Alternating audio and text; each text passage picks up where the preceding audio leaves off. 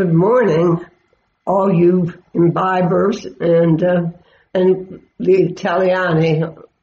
That too. Yeah, because this, if, if although some of the connections are distant, we're talking about Italian influenced wines, even though they're from different places like California and Brazil. Um, but by the way, you're listening to On the Menu with Ann and Peter Haig. Peter's, I- Peter's here too. Peter's here, and uh, we're going to start with. You may not even have thought of it because we had never thought of it. That there's this uh, big organi- well, not, not organization, um, but big push effort to produce sparkling wines in Brazil, which seems like a very unlikely place because sparkling grapes, wine grapes, are cool climate. But you'll, you'll, you'll understand better when you get the story. So let's hear from Augusto, right? Augusto, yeah, Augusto was wonderful. This is very exciting and very exotic. We have uh, Augusto, whose last name I won't even try to pronounce. Oh, who- come on, who is- Rabbit. who is a, ca- is a career diplomat in the country of the United States of Brazil, based in its capital city, Brasilia. Welcome, Augusto. Welcome to On the Menu Radio. T- Tell us about your storied career. Thank you so much, Peter. Thank you so much, Anne. Thank you for having Yes. me. It's a pleasure to be talking to you. And well, listen, I'm a career diplomat. Um, I entered the Foreign Service in 1995. I've been posted uh, in Germany, in Japan, in Mexico. My last posting was as deputy chief of mission of our, uh, the Brazilian embassy in Wellington, New Zealand, which is, as you all know, a wine uh, making country. Oh, and yes. uh, since May 2019, um, I've been the business director of Apex Brazil. Apex Brazil is this uh, agency uh, to promote Brazilian exports and to attract foreign investment uh, to Brazil. It's an agency linked to the foreign ministry of Brazil. So for me, it's, it's really a kind of a, in a way, I'm still uh, consider myself as an active diplomat, but having this fantastic opportunity and this challenge uh, to help uh, the Brazilian economy, uh, making sure that we have the conditions to grow exports and to attract uh, foreign direct investment. So, so it's both coming and going, I guess. Yes, by all means. Now, give our, give our listeners some statistics that explain just exactly how big Brazil is. It's huge. because it doesn't necessarily look, look very big on the map, but compared to the United States, it's it's it's a very sizable country with a, with an awful lot of variety, and we're going to talk about one aspect of that variety in just a little bit. But first of all, Adolfo, introduce us to the country of Brazil. Sure, sure. Well, Brazil is first and foremost a big country. So we're talking, it's essentially about the size of the continental USA. So the 48 states. Actually, Brazil is bigger than the uh, 48 I thought so. Yeah. continental U.S. states. So it's uh, it's really a big country. It's diverse in terms of of uh, geography, of nature, vegetation. We're talking about the Amazon. We're talking about uh, the arid uh, lowlands of the Northeast. We're talking about the central plateau and um, also uh, the region where you have most of its population, which is the southeast and, and the south. Um, it's a country that um, has um, uh, all this, this uh, variety of landscapes and has a huge population as well. We're talking about 210 million Brazilians. Uh, And diverse. Essentially, our diverse. base, our base, yes. Sorry. Diverse population. Yes, very, the very diverse. We have very a base, diverse. Yes, we have a kind of, of uh, we're very proud of our heritage, um, which is essentially at the beginning it was mainly uh, Portuguese, uh, the Indians, the Amerindians uh, were here, the Africans were brought later. So this is, in a sense, a little bit our our uh, our basis. Um and then we got lots of immigrants from all over the world, and I'm really talking all over the world. So uh, we have um, huge uh, European communities of immigrants, Italians, Germans, uh, more Lots of Portuguese arrived Italians. I know. Spain, In oh fact, yes, our- lots of our Italians daughter-in-law- people from Middle East. As well, Middle East. Many, we have uh, very uh, uh, thriving uh, Arab community, a Jewish community, and also a very important Japanese uh, community. This is interesting because uh, there are actually Brazil has the largest Japanese community outside of Japan. So we're talking about almost really? two million Brazilians that have Japanese okay. heritage. So now, now Brazil has two enormous cities Rio de Janeiro and Sao Paulo, right? Yes. And about about That's how right. big are they population-wise, Augusto? Listen, uh, the greater Sao Paulo is one of those megalopolis, so we're talking about almost 20 million people. And Wow. um the city itself has around 11 million, but the greater Sao Paulo, we're talking about 20 million. So uh, it's uh, it's comparable almost- to those uh, big metropolises such as New York or Mexico or Tokyo.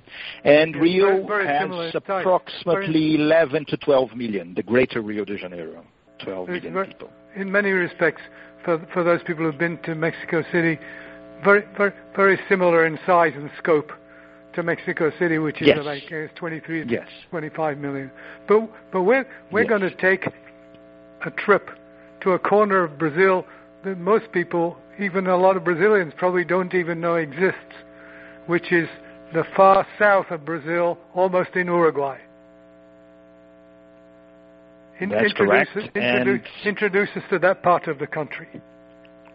Sure, sure. And, you know, I'm quite familiar with that part of the country because although I was born and raised in Sao Paulo, actually my, fami- my family comes from that area. So uh, both my parents were born Oh, really? in uh, southern Brazil, in Rio Grande do Sul. And um, as you know, Brazil, we're talking about diversity and the size of the country, but most of Brazil is a tropical country. So it's known as a tropical country. When you think about Rio or the Northeast, uh, we have this uh, image of, of tropical beaches and the sand and the sea and so on and so forth. But in the south, in southern Brazil, actually we do have more of a temperate climate, uh, which is equivalent to what you would have in southern Europe or South Australia, for instance, or even um, the south of the United States. Um, Which uh, is why you can grow grapes, right? That's correct. That's correct. But, but, but, but but the start, but the start of the grape growing, wine making business. When when did that begin? Was it in Cal in the United States? It began in California, and the people behind it were a lot of them were Italian immigrants. Italian, yeah. And when, when I when I when I tell our listeners that the the, na- the name of one of the people we're Sure. going to talk about very soon making wine is Gary Balti, Garibaldi, you, you'll get a sense that perhaps there were some Italians involved in Brazil too. Yes. Yes, indeed, indeed. Well, listen, uh, just a background about uh, that state, the southernmost state of Brazil, Rio Grande do Please, Sul. please, So yeah. in terms of area, we're talking about something equivalent to Pennsylvania and New York, so approximately 280,000 square kilometers. And uh, as I said, with this vegetation and climate, that's equivalent to, to southern Europe, and uh, with very hot summers but cold winters. And um, there we have mainly two important geographical regions for winemaking. So one is actually the plains in the extreme south of the state, closer to Uruguay. It's called the Campanha, which, by the way, it's an interesting name because Campanha translates as countryside in English, and uh, it's almost a namesake of the Champagne region in, in France. But Okay. the interesting thing is that uh, sparkling wines essentially come from the other region, which is the Serra, the Sierra, uh, the mountains, the mountain range in the northeast of the state. By the way, one of the few places in Brazil where you have regular snowfall, so it's, the climate it's, it's, can be quite cold. And in terms of population, we are talking about uh, a state with uh, approximately 11 million inhabitants, so I guess it's a little bit less than, than Pennsylvania, equivalent to Georgia. And uh, it's a state with unique and very distinctive gaucho culture that we share with uh, Argentina and Uruguay, and it's essentially based on, on cattle raising. So uh, that state is the cradle of the Brazilian barbecue tradition, the churrasco, which is very oh, common. I hope you have tried already, but it comes, that tradition of, of, of, of making beef comes from that area. And uh, so uh, this, this gaucho culture is basically uh, Portuguese and Indian and African. But um, from the beginning of the uh, 19th century, there was this uh, uh, this um, um, program to attract um, immigrants from from Europe, and in a sense, what the Brazilian authorities did at the time was something comparable to the homesteaders in the United States. So you would have these okay. settlements for immigrants and uh, first Germans. The first wave was Germans in the 1820s, and starting in the 1870s, uh, the Italians. And the Germans, it's interesting because they came from, from wine regions, from the Mosel and Rhine regions. But I guess they were not really that interested in winemaking. So it was up to the Italian immigrants 150 years ago to bring uh, wine grapes to. Brazil. Before there were there were grapes, but they were essentially Vitis americana, those grapes that can be good for, for juices, but not necessarily for, for winemaking. And then they brought uh, Vitis vinifera from, from Europe and but for approximately 100 years, this was essentially a family business. So things started really to change and, and gain real traction in the 70s when some international companies started to invest in, in Brazil. Uh, one of them in the Serra, uh, the Moët Chandon, a French company, very very famous wine oh, group. Sure, sure. And another one was actually an American American group, uh, Almaden. So they invested in the Campanha region. So they were very important in really um, uh, develop those uh, viticulture projects and help to modernize the sector. So around the 1990s, uh, the more open economy paved the way for more research, technology investment from other companies. And many of those old established Brazilian Italian families, they turned their very small businesses into larger wineries. So that's why you have lots of Italian last names uh, like uh, Valduga or Miolo or Perini and Garibaldi. Although Garibaldi, this is a funny, funny uh, fact, is actually the name of the Italian hero, the hero of the uh, yes, yes. unification of, of Italy, because he was he was in a sense a first immigrant. So he went to uh, Rio Grande. There was a, a small civil war uh, in the 1830s, and he was active uh, there. He married a Brazilian, so his wife uh, Anita Garibaldi was actually from Brazil and we are all very proud of this common Italian-Brazilian heritage. So one of the cities in the Serra Gaúcha is called Garibaldi. So it's a very important area for now, wine now production, especially sparkling wine. Now Garibaldi is is unique in another respect, or maybe it's not entirely unique, because if I understand it correctly, it's really it's it's not just a company; it's a cooperative of, of yes. a group of yes, a group true. of wine growers and wine makers that's correct. That's correct. Uh, Which happens how, a lot. How did that, how did that come companies. about? Sorry. How, how did come that? Com- how, how did it come about that the, the, the formation of a cooperative?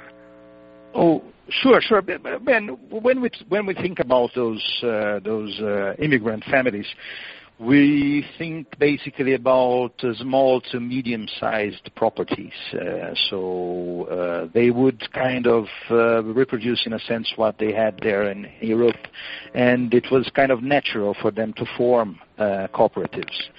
So many of those, uh, the, the, the, major um, winemakers in Brazil are small sized uh, uh, uh, wine growers, and then they unite and form those uh, cooperatives.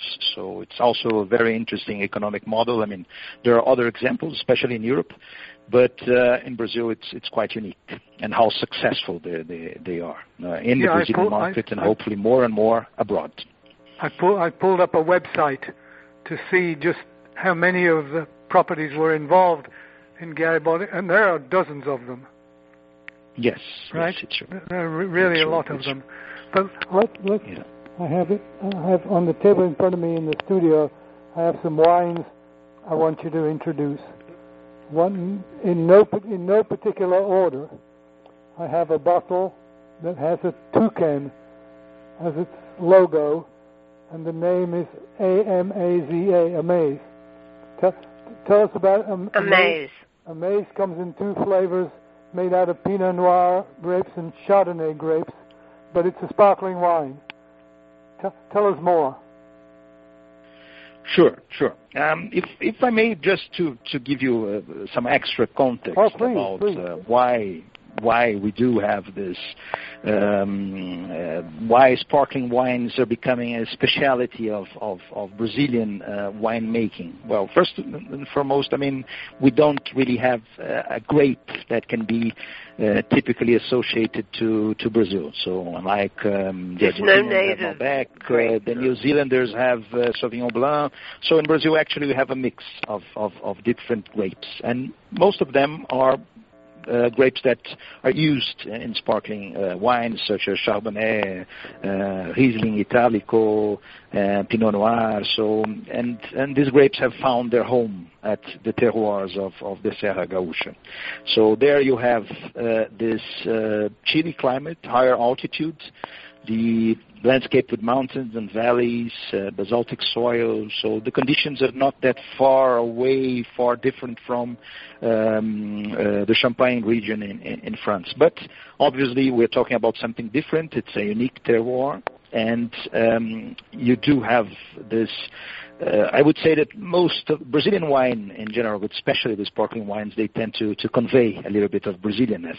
They're very fruity and um, so uh, it's it's no wonder that uh, that they are really uh, being recognized greatly uh, abroad uh, by awards in those international wine contests, and uh, so and the, the production of, of uh, sparkling wines is, is increasing. So Brazil is now Brazil ranks third in wine production in South America after Argentina and Chile. So we have approximately 85,000 hectares of of uh, vineyards and an output of three to four million hectoliters. It's growing, We, but you, it's not you have a, it's not big if you compare to even to Argentina and Chile, not to say to France or even the United States, but it's growing.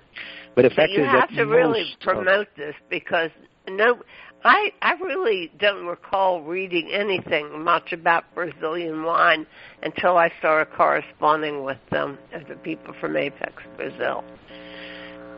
Yes, and uh, it's it's relatively new. And when we think about winemaking, I mean, you have all those traditions. The traditions were there in a sense because of the of the immigrants, Yeah. but uh, as I said, you had those investments in, in technology and adaptation, and it was very successful. But it's growing. It's growing, and obviously it's growing uh, beyond the state of Rio Grande do Sul because now you have other regions. You have uh, Santa Catarina, which is growing, even the state of São Paulo, you, uh, Minas Gerais as well. You have an interesting case in the northeast where it's arid and very tropical, but nevertheless, uh, with technology, um, you have uh, very interesting examples of, of winemaking.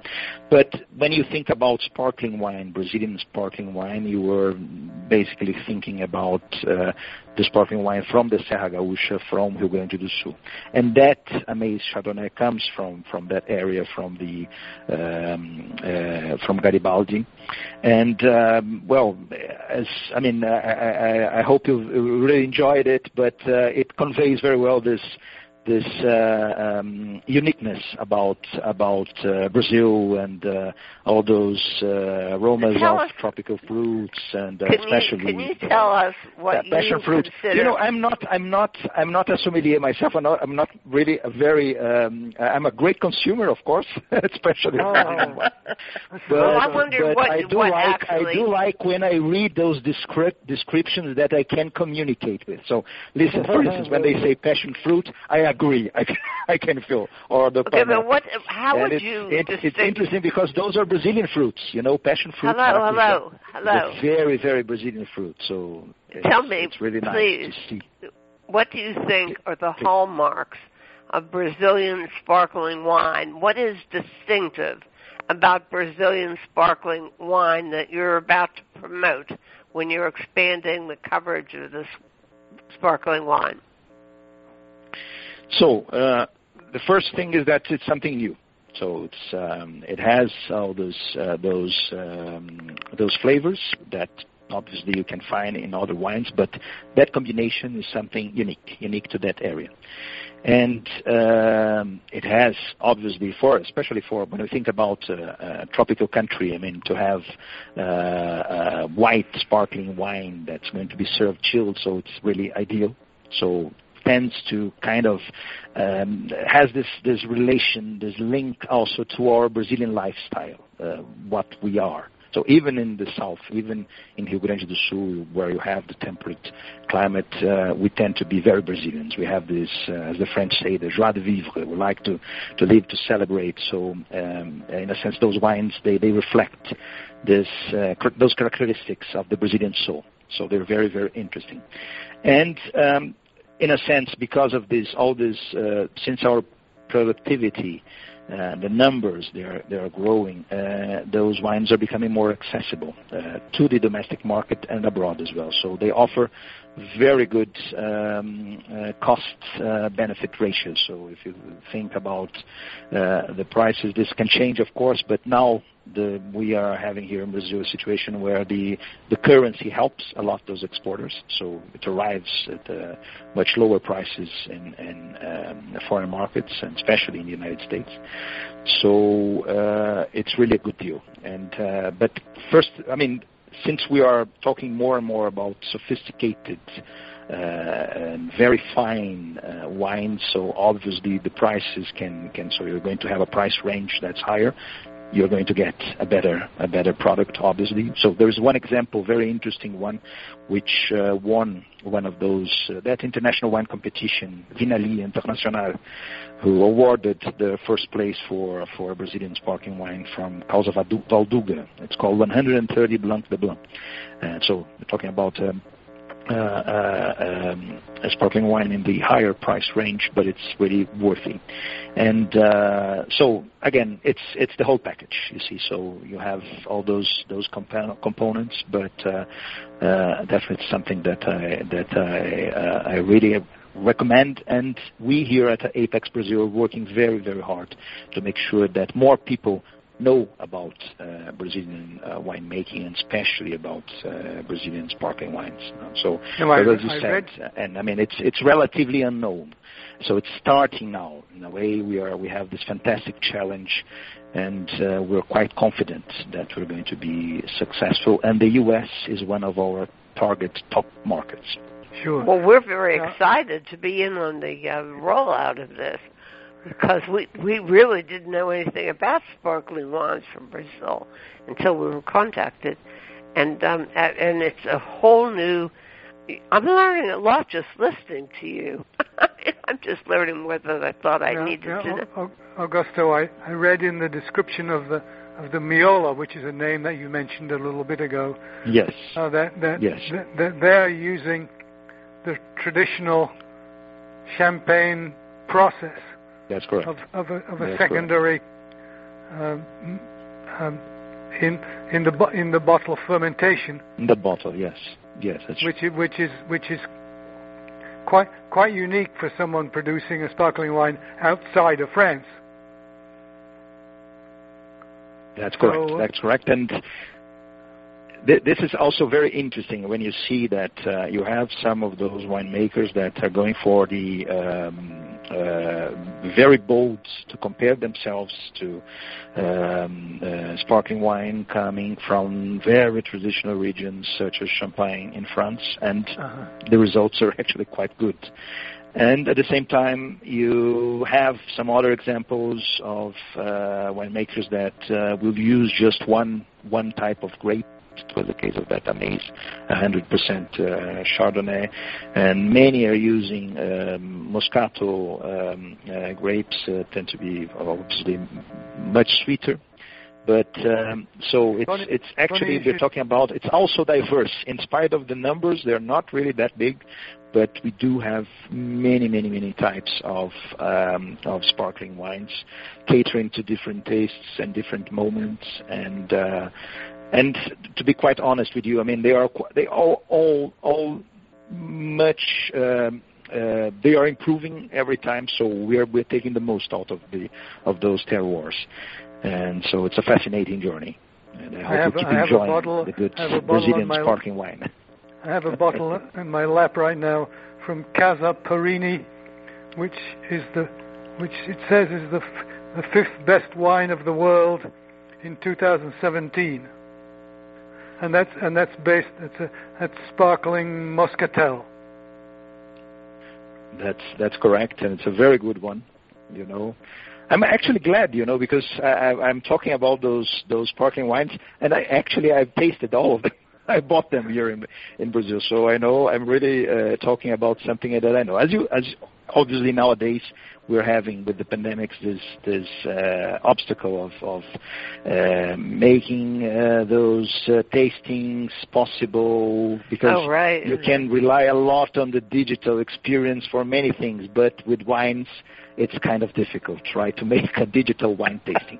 but uh, we are we are uh, we are doing a very good work in in there is an example now at uh, next year there will be this uh, Vinexpo in uh, New York City and uh, uh, a couple last week actually we did a digital uh, event. Uh, the wines were were sent uh, beforehand of course for people to uh, more than 360 users from 33 countries tasted those those wines. Wow. but then we we linked them together in a webinar uh, to talk about their experiences uh, with um, with Brazilian uh, wines in general and sparkling and sparkling wines, which is clearly the best we have to, to offer. And uh, this year in March there was the the normal edition of the uh, Vinexpo uh, New York City before the pandemics, and uh, five Brazilian wineries were there: Salton, Valduga, Garibaldi, and Miolo, and also Carraro, Lidio Carraro, another Italian name, and they were very, very successful during during the fair. So When I, we we know before we- we're very, very happy to see that, and it's and those wines are really accessible. I mean, they, you can find them in the U.S.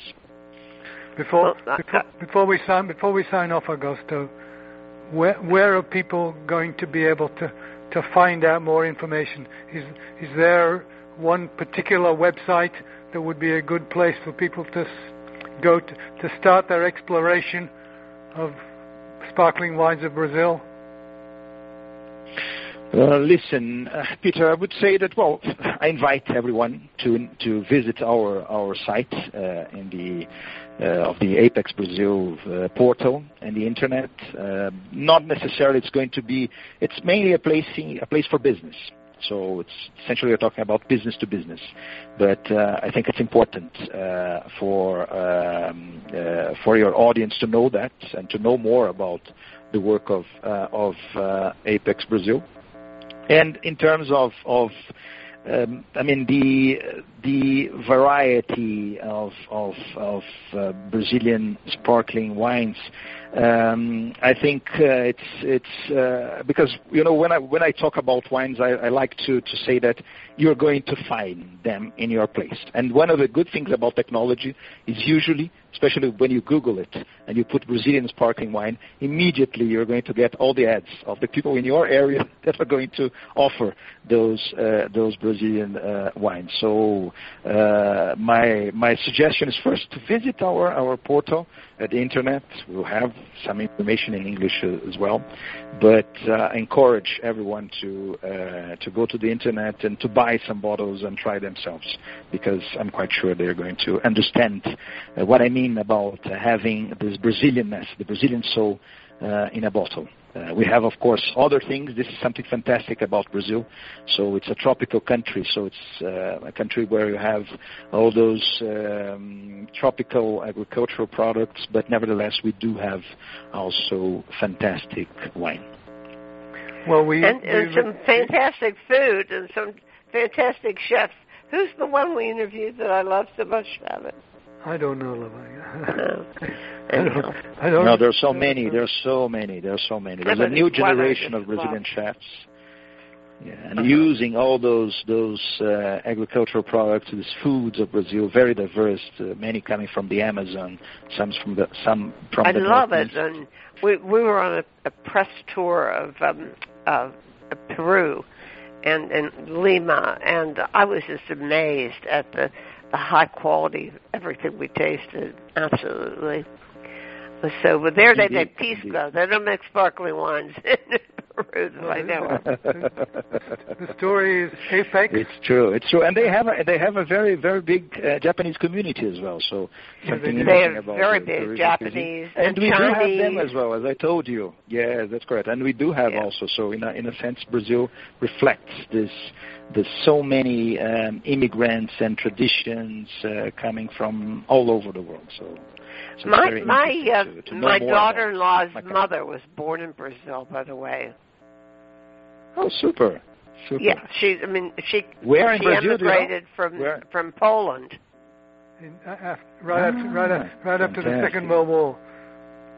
I see, I see. Yes, well, we have so many, so many friends that are Exactly. uh, descendants of, of Polish immigrants, Hungarian immigrants, Romanian immigrants as well. So, Yeah. uh, came during that time, Well, and this is when we get unique. over I mean, this it's not only the grapes. Human beings, they feel themselves at home in Brazil. I would love is when we get through this crisis. That's Here's- on our travel agenda. Here- here's the Brazil. question. please, please, you are invited, both of you. It would be a pleasure to have you to have you here. Here, here's, here's our biggest question. Shall we, shall we have a maize, miolo, or casa perini with our dinner? Both, both. You should have all, all, all of the above.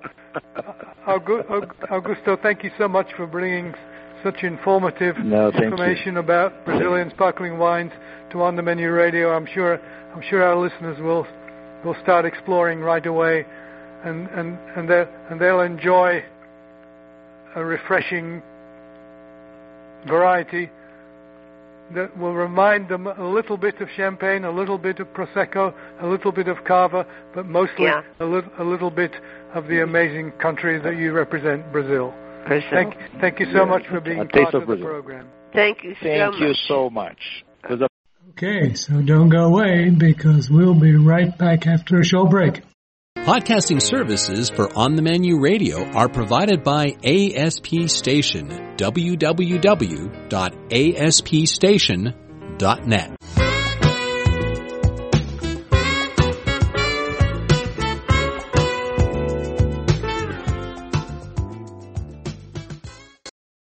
Okay, welcome back, sweetheart. Welcome back. Right, well, welcome back, and we're going to move very far from southern Brazil uh, to California and uh, Graciana wines. Um, so listen to Trini Amador um, about her family's operation. I have no idea where to start this interview. We're talking to somebody extremely experienced, extremely um, well informed, uh, with a wonderful name, Trini Amador. Um, and I, I said to him, I admitted that talking to his publicist for a while, I thought that um, he was a she, and so I started screwing up right away. And I got all straightened out, and I found out he's the third. There's a fourth coming up, but I, I want to go back to, to, to the basis of why we're even here, talking about the Graciana um, Vineyards uh, wines. Um, Trini, give us where are you? Uh, the, the the elevator speech maybe on on the, the winery. What what can you tell us so we get us started? Well, first of all, I want to say thank you so much to Anne and Peter for inviting us to join you today. We're big fans of the podcast, and this is really wonderful to have us. So, uh, my name is Trini Amador, and I'm one of the partners at Graciana Winery. We are in Healdsburg, so Healdsburg is in Sonoma County, and uh, Graciana Wines. Uh, Graciana was named after my great grandmother. She was French Basque, and when I was a kid, she used to talk a lot about being thankful and so that's why our wines are for people who have something to be grateful for. And I know one of the things we were talking about earlier on is that, um, you know, what folks also know us by is that we got in the wine business because we caught our son making wine in the garage when he was 15 years old. And uh, so now he's uh, he's 35, but we didn't think it was a good idea to have wine in the house with a 15 year old kid, so we threw that wine away. And so he was moping around and finally we just said, look, this is if this is really important to you, we'll support you, but you have to get an internship. So it turns out that the guy that he interned with five years later became the worldwide winemaker of the year, and that's how this whole thing got started. Now, Wow. what did you do before? Did, did- so, so you're Well, saying you had, a you, had a you had a life before being being a vineyard owner. Right. So that's a great question. And actually, I do the same thing now that I did before, and so does my wife, Lisa. So Lisa is a healthcare executive, and I run a global brand marketing practice. Okay. All right. ahead, Uh, uh, no, I was going to turn it to you. Oh, okay. You had that question. Well, there was there was there was a there was there was a particular reason why why we got together, if you like, today or in in the few days we've been making the arrangements, and that is that you, you made off with a pretty big prize just recently. Tell us about that. That's right. That's a great question. So thank you for asking. Um, we have just uh, successfully uh, released uh, what's referred to as our 2018 West Side Reserve Pinot Noir, and uh, this wine is going to go down in history as as a Pinot for the ages. Um, it most recently uh, won uh, the uh, Best in Show for the Sunset uh, Magazine International Wine Competition. This is a big deal. I mean, not only was it named um, the uh, double gold winner in its category, which is for Pinots, but it also won the best wine uh, in the show. It won best in class, and also won best in show. That's out of 2,700 wines, and so that's that's quite a feat when something that, like that happens. that's a big deal. That's that got my attention. I must say. Well, so the thing that caught our attention was that in back in March, I think it was, uh, this wine won best of class at the Dan Berger International Wine Competition. That's a big deal as well. So being best of class and, and and being a gold medal winner is quite a thing. But then all of a sudden, the next month after that, it was named by the 50 best uh, uh, California um, uh, in the California Pinot Noir class. It also won gold. And then the San Francisco Wine Competition it won gold. And then only a couple of weeks ago in the local, what we call the local Press Democrat North Coast Wine Challenge, it was also given a 98 score and it was named best in class and double gold. So when all of a sudden you start sort of lining up all of these independent um, uh, competitions with, you know, are bringing in uh, world-class uh, judges from from all over, these are five different um, uh, classes or competitions, I guess I should say, all in a row that have validated us. So hitting one is one thing, but hitting two is something, three is something, four is something, Oh, five there's the whole means I think that yeah. you've pretty much done it. Yeah. So we're very, very proud of this wine. We only made about 140 cases, I think, of this uh, of this uh, beautiful Pinot, and it's the best four barrels of wine of Pinot in the house in 2018, which means that all of the wines that we make are single vineyard varietals. They're single vineyard designates, but this is the only wine that we blend. So that means that uh, our winemaking team uh, pulled together what they consider to be the best four barrels of Pinot in the house, and that's what they do every year to turn it into what we re- refer to as the reserve. Um, primarily, our wine club members are the ones who have first access to that wine, but that wine is available at our website, which is www.graciana.com. Now, um, this team, I mean, how do they react on a professional and personal level to this sweep of awards? Well, you know that's a really great question. I think the the way that the whole um, the whole family sort of re- responds to this is that we're really humbled by it, and it's it's really a wonderful validation of of what it is that we do. Winemaking is not an easy thing to do because there's so many variables.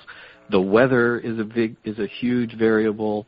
The uh, you know matching the root stock and the particular um, clones to the to the uh, to the earth and to the soil site that you have. Um, our estate vineyard, for example, is right on the Miracle Mile of Pinot Noir. Uh, we're right, right on West Side Road in Healdsburg, and many of your listeners who have been to Sonoma County certainly know where West Side Road is. We're right in the middle of, of the Miracle Mile. And what happens is, is that there's a big turn in the river right where we are. And so what happens is when the river comes up every year, it can't make the bend. So it jumps over the bank, and this one mile long stretch of uh, of the uh, of the river uh, actually gets inundated with water. It, it, it floods, meaning the, wa- the the the river comes actually into like those the vineyards. Nile in Egypt. That's exactly right. I was just going to say that. leaving in its yeah, hey, leaving in its wake the whole concept of um, of um, afterlife.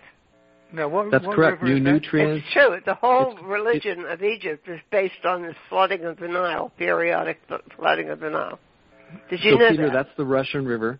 That's right. We we The were Russian aware of that, and yep, and have been to the Nile and seen the what it what it has done.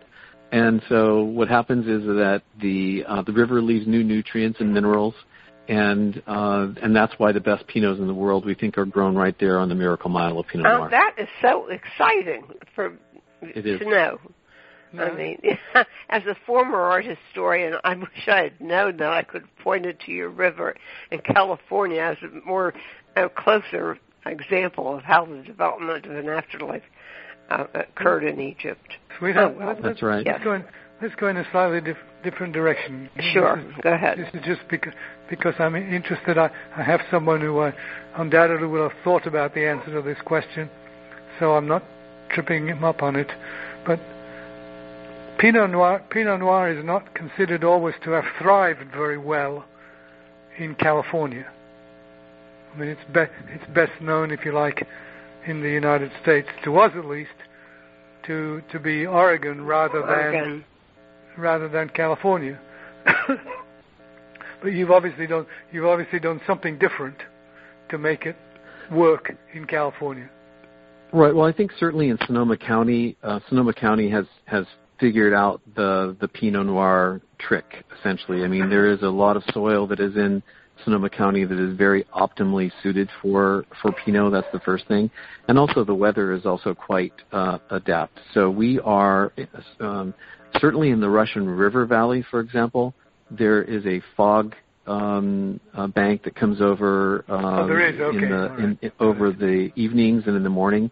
It's quite cool in Sonoma County and very temperate in the evening, but it can be quite hot during the day. And so the way things work is that it's about a 30 degree temperature swing from day to night. So if it's 90 during the day, then it can be 60 or even in the high 50s at night. And the Pinot loves that. It likes to be a little bit hot and it likes to be a little bit cool. Now it is considered a, an extraordinarily finicky grape, I understand. That's right. And- One of the things we were talking about before we started actually was that I wrote a book about my great grandmother Graciana. So is, is it okay that I tell you the story? Of course, absolutely. Yeah, I mean, I- I was going to get back to this gratitude thing too, but go ahead. So right, so Graciana wines are for people who have something to be grateful for, and I wanted to understand um, why, when I was a little boy, my great grandmother used to talk to me a lot about being grateful, and so she would say, you know, you need to be thankful, you need to be grateful. But when you're little, you don't really know what gratitude means. I think I was, I, I probably was in my 50s before I figured it out, but uh, I, I really wanted to understand that. So that was part one. But part two was that sort of when I was in my teens, I remembered something that happened to me when I was with her, and she lived in Santa Maria, in, uh, California, which is Southern California, in Santa Barbara County. And uh, one day she caught me at her house, walking around her house with a loaded German Luger. Oh. So my my my book is about what was my grandmother doing with a loaded German Luger in her nightstand. And so um the I basically, you know, she never talked about it. I talked to individuals in our family and started putting the story together.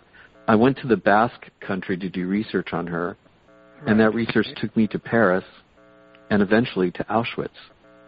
And we had no Oh. idea our family had any relationship to the war like that because she was Catholic French Basque, right? So it Yeah. turns out it's a chilling story. I wrote the book. I landed an editor who's edited 20 New York Times best-selling books, and the first publisher we sent the book to took it.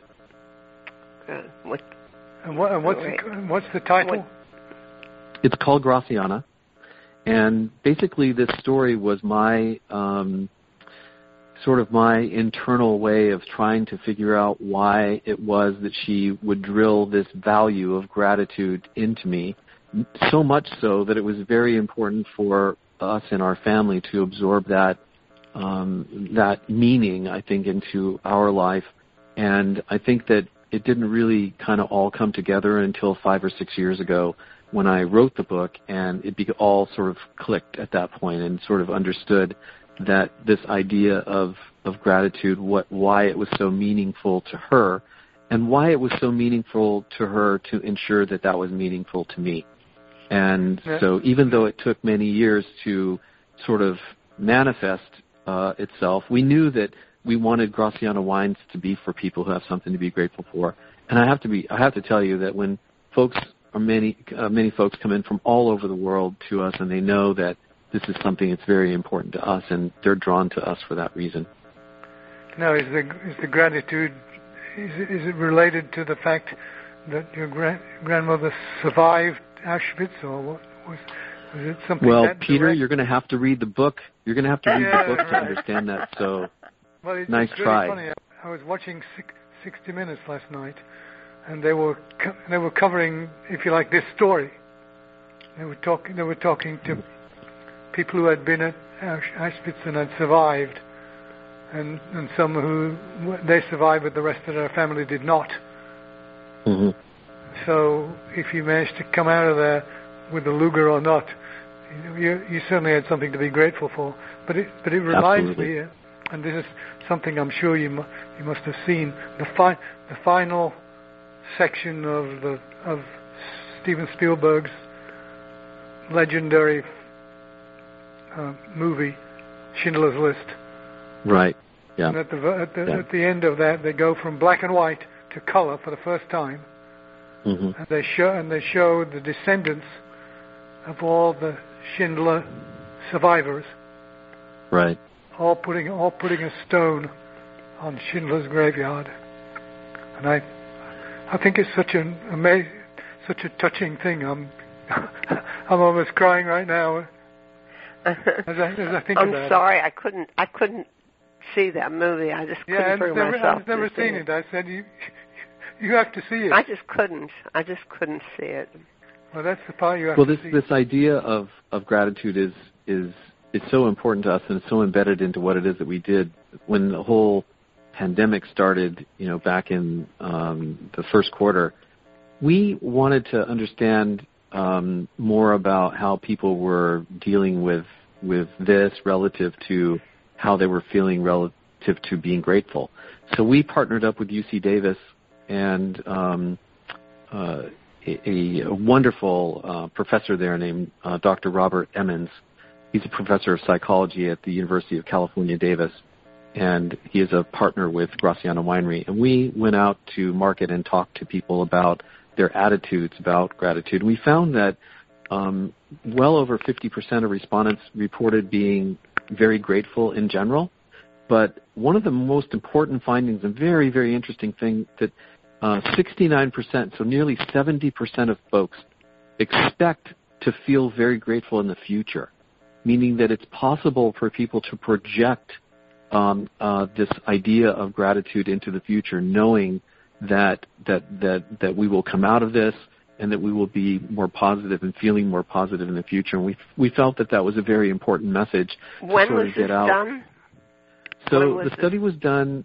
Yep, the study was done in June, end of June. So sort of think of it as the beginning of July. So it's all quite very recent. So it's new, and and, people still Yes, are it is. feeling optimistic. See, Yes, I find most everybody I talk to is depressed. yeah, we're we're not, Well, we're you know, I think that- around here. I'm afraid.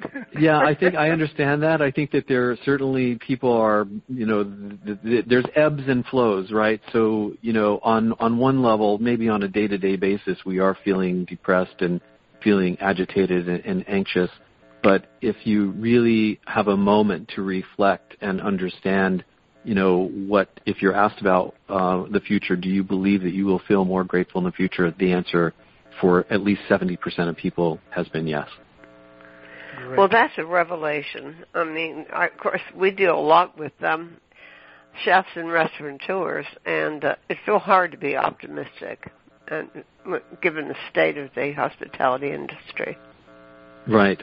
Well, we feel that people can increase these levels of gratitude with these simple practices like people are journaling, they're writing down things that, that they have to be grateful for. And gratitude then sort of opens the door to seeing other positive life changes and personal growth for them. Yeah, that's like our thanks, our family Thanksgivings. We always do that. Go around what are you thankful for. It's funny you should mention that because when you take uh, one of the corks out of our our wine uh, bottles, it says what are you grateful for on it.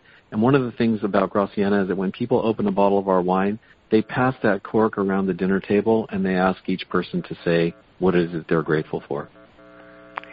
Um, are you surprised to be in this situation in the wine business? I mean, your background is so broad, and you've done so many other things. Um, it's such a specific thing. Yeah, you know that's a really great question. No one's ever asked me that before, and I think you're absolutely right. I, Lisa and I had no intention to be in the wine business at all. Just sort of happened, and it's happened so wonderfully, and it's been such a blessing. Mm-hmm.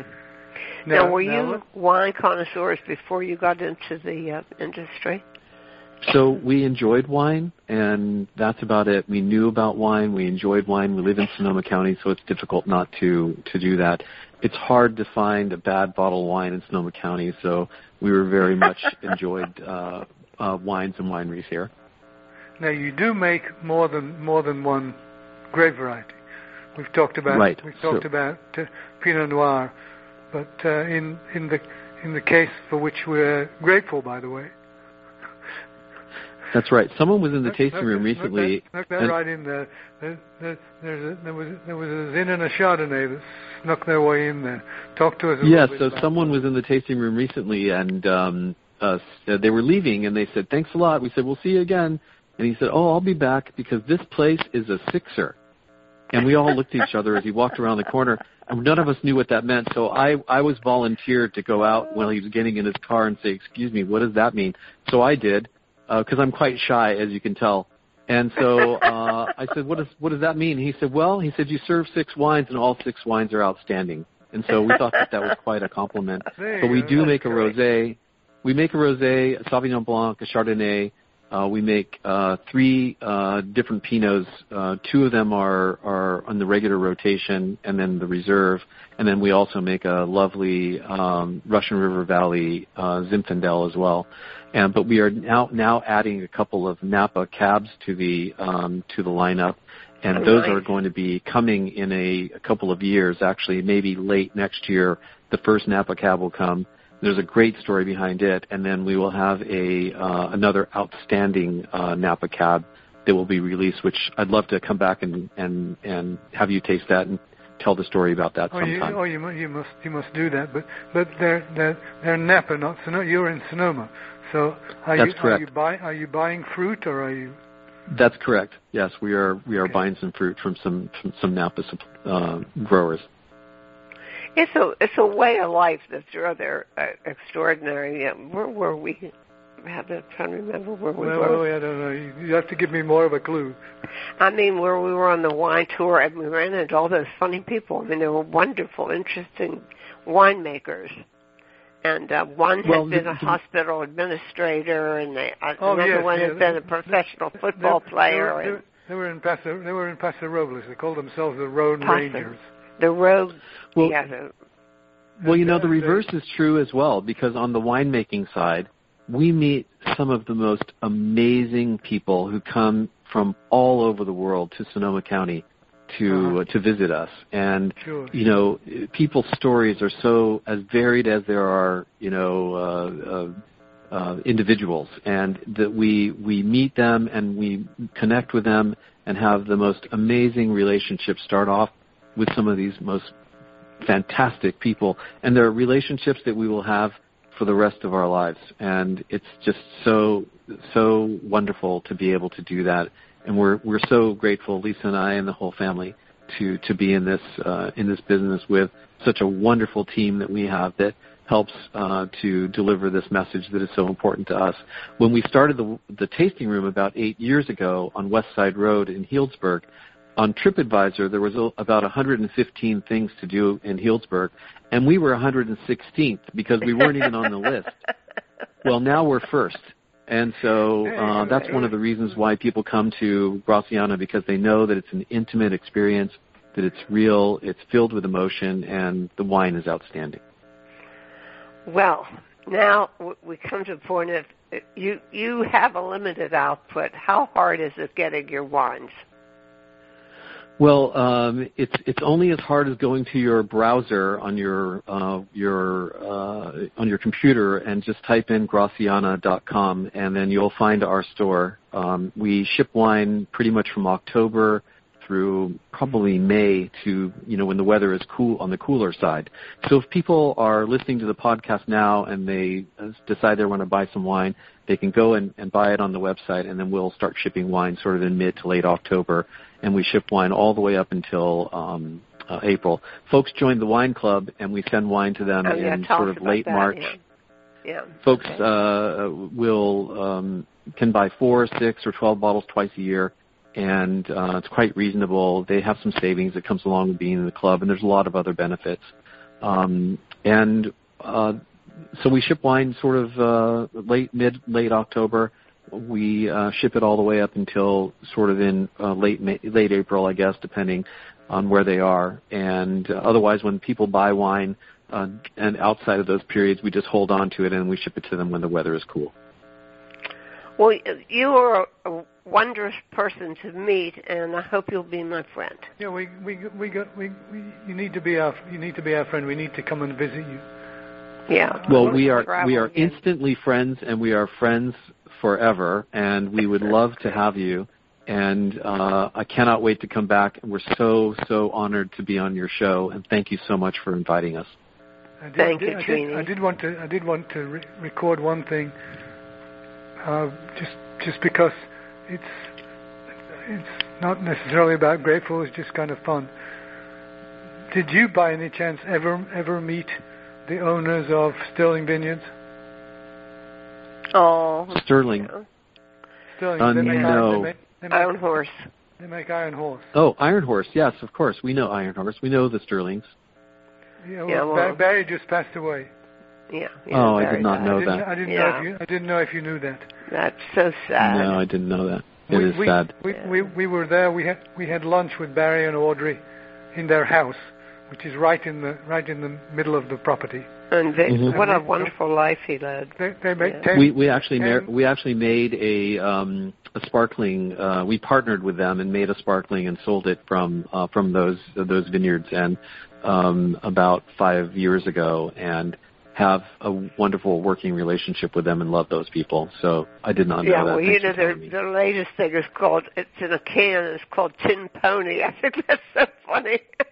oh, I did they, not they know were that. the most in, they were they were the most interesting people we ever met.